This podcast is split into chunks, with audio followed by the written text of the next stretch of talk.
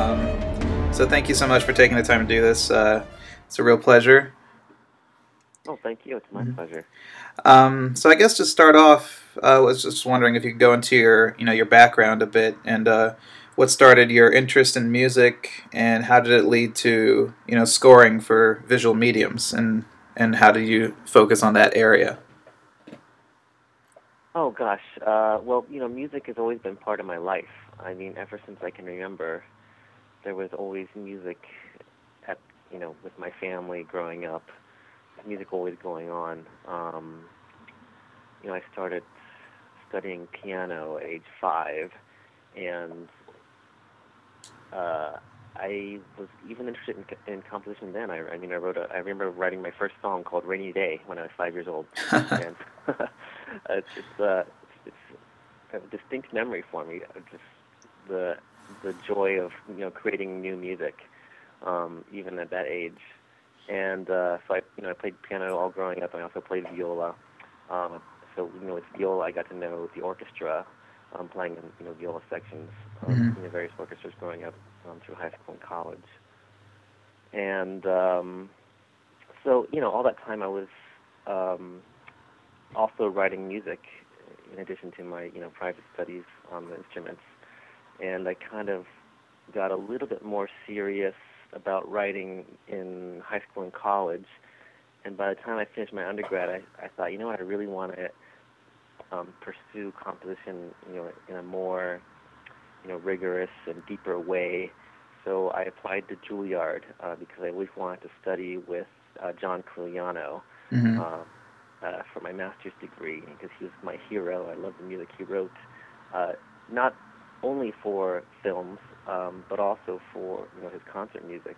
Right. And um, and then I was lucky enough to be accepted there, and I got to study with him, and it was really a fantastic experience. Um, I, I really feel like I grew as a composer by being able to study with him. Um, he's a great mentor all around. And uh, and after that, uh, I um, you know I got a Fulbright to go study in Italy with Hans Henze, um, also a really a fantastic mentor. And uh, you know, Henze is really into writing dramatic music. I mean, he wrote you know oodles of operas, mm-hmm. um, and uh, so that was a real education in terms of learning how to tell a story and control uh, pacing and emotion with music, sort of using a, a the concert, you know, classical uh, style.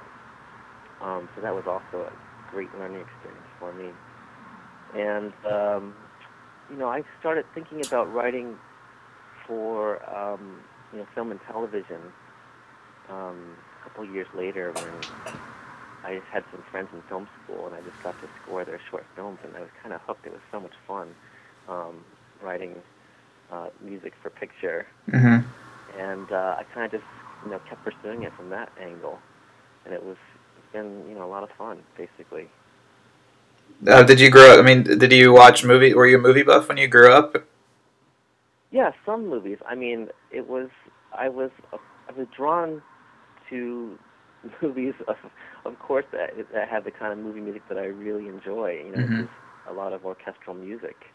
So I remember, um, you know, all the the big movies of you know growing up Star Wars, um, the whole Star Trek series, um, all that you know all those movies, the, Goldsmith movies from the 80s. It was all fantastic scores. So I was really drawn to those type of movies. So and you you know working on television, um, you know like for shows like The Event and uh, Drop Dead Diva. I guess the TV poses you know different types of uh, time frames and deadlines. And uh, how long do you usually have to score you know one episode of something like the event from start to finish? It's usually a week, Just, and mm-hmm. um, it's uh, it's a real sprint to get it done, especially for the event. I mean, the event is about 35 to 40 minutes of music a week.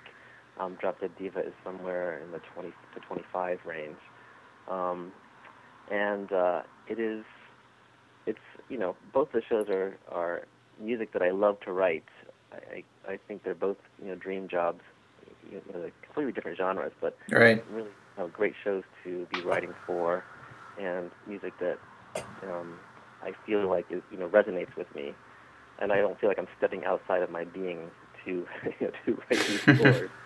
And especially the event. I mean, the event is uh, you know music that I a style of writing that is you know close to what I consider my true voice.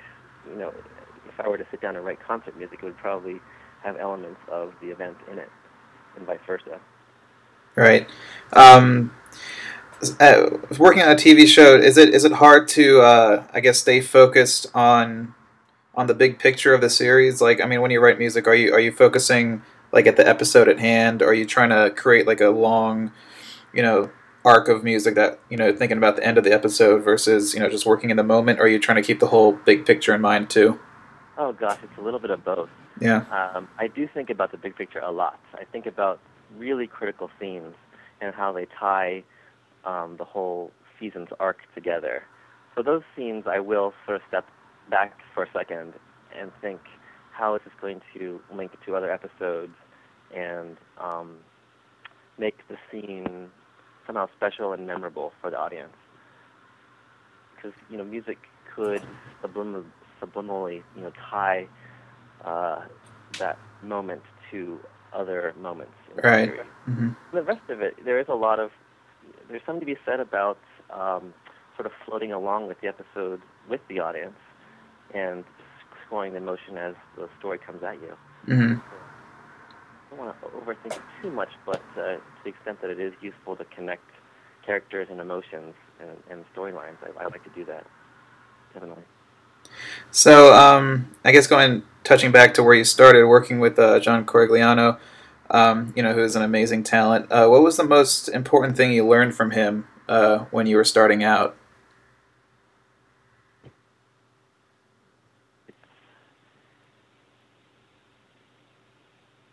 To the most important thing is to look deep inside yourself and find that real creative voice, your own true voice. Mm-hmm. And that's if that's, if that's the one most important thing I learned from him. All right, that, yeah, an interesting, which is sort of an interesting conundrum when you think about the timelines of, of the amount of time that you get for t- TV and television. It's basically, can you get the music done by tomorrow? right. and to, to be able to take a moment and think about what should the music really be, to be special to that project and also represent a unique voice to the extent that it still fits in the, the genre of whatever you're scoring. Um, is an important moment to take, and even if it's a short moment, it's still to be taken.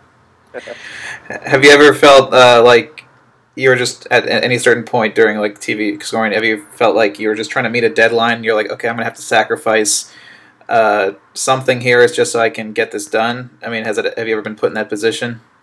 it's it's never a sacrifice, but there is nothing like a deadline to get something done. Okay. I always think about writing music. It's you know it's sort of like the universal gas law. It expands to fill the available time. Uh huh. So you give me a week, it's going to take me a week. If, if you give me a month, it'll take me a month. And I'm that perfectionist. I will keep refining and refining and filling the time until the deadline hits. um, so you've also uh, worked uh, on documentaries like The Wonder of It All, and um, how do you approach? Uh, I've talked to a few other composers who've done documentaries, and I just wonder how do you approach scoring something like that versus uh, you know a work of fiction? Are there any many uh, major differences to how you write or what the goals of your music are and something like that? oh yeah, definitely. Well, you know, in documentary, uh, typically there's a lot of montage and interviews. hmm So um, the music doesn't have to, you know, necessarily score, you know, beat by beat, moment by moment, um, the way that a feature film or episodic television. You sort of build it brick by brick, and you and then you get to the end, you know, one brick at a time. Whereas, you know, in documentary, um, the music kind of washes over the dialogue a little bit more and the storytelling. Um, so it's not uh, as, gosh, I hate this word, but manipulative hmm um, in a sense because a lot of the a lot of the uh, dialogue and interviews that sort of come at you um, are sort of processed um, you know, stream of consciousness more, and uh, a lot of the music is just to help pace those interviews and um, help the audience sort of distill what they're hearing um, in sections in a sort of the way that you would sit through a um, you know a college lecture.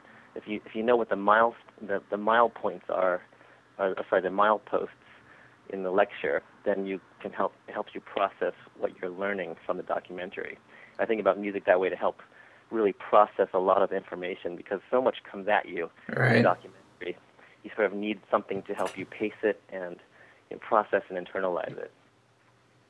Uh, are you ever? But do you ever find yourself scoring like? I mean, if there's a certain maybe character aspect or an in, important individual in the story, do you find yourself trying to maybe dip back into kind of film like thought process and give him you know music for his journey? Oh, definitely. For example, in documentary, you mean, right? Yeah, right. Yeah, yeah, yeah. Um, there are there are still you know character themes and you know geographic themes that um, I would you know create, which I which I did for the wonder of it all. And uh, um, so yes, it's it is still tor- storytelling, um, but the sort of style of writing and the manicuring of the music is slightly different. Oh. In my mind. Okay.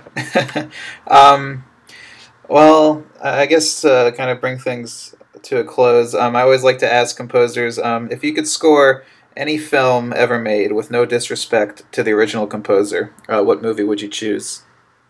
Oh, wow. uh, that's, uh, gosh, I have so many favorite movies. Um,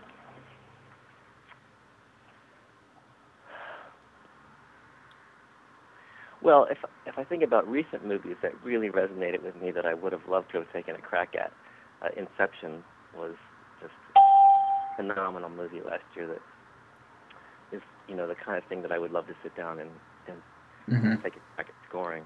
So it's a good yeah. good choice. I, I love Hans, so that would, that would be always an interesting take. I love before, but I would have loved to you know tried it you know my way as well. Right. um, any any projects coming up on the horizon? Uh, nothing I can uh, say in public. Okay. um, well, Scott, it's it's it was great doing this. Um, I hope we can do it again real soon. But uh, um, thank you so much for taking the time to do this. It was a real pleasure.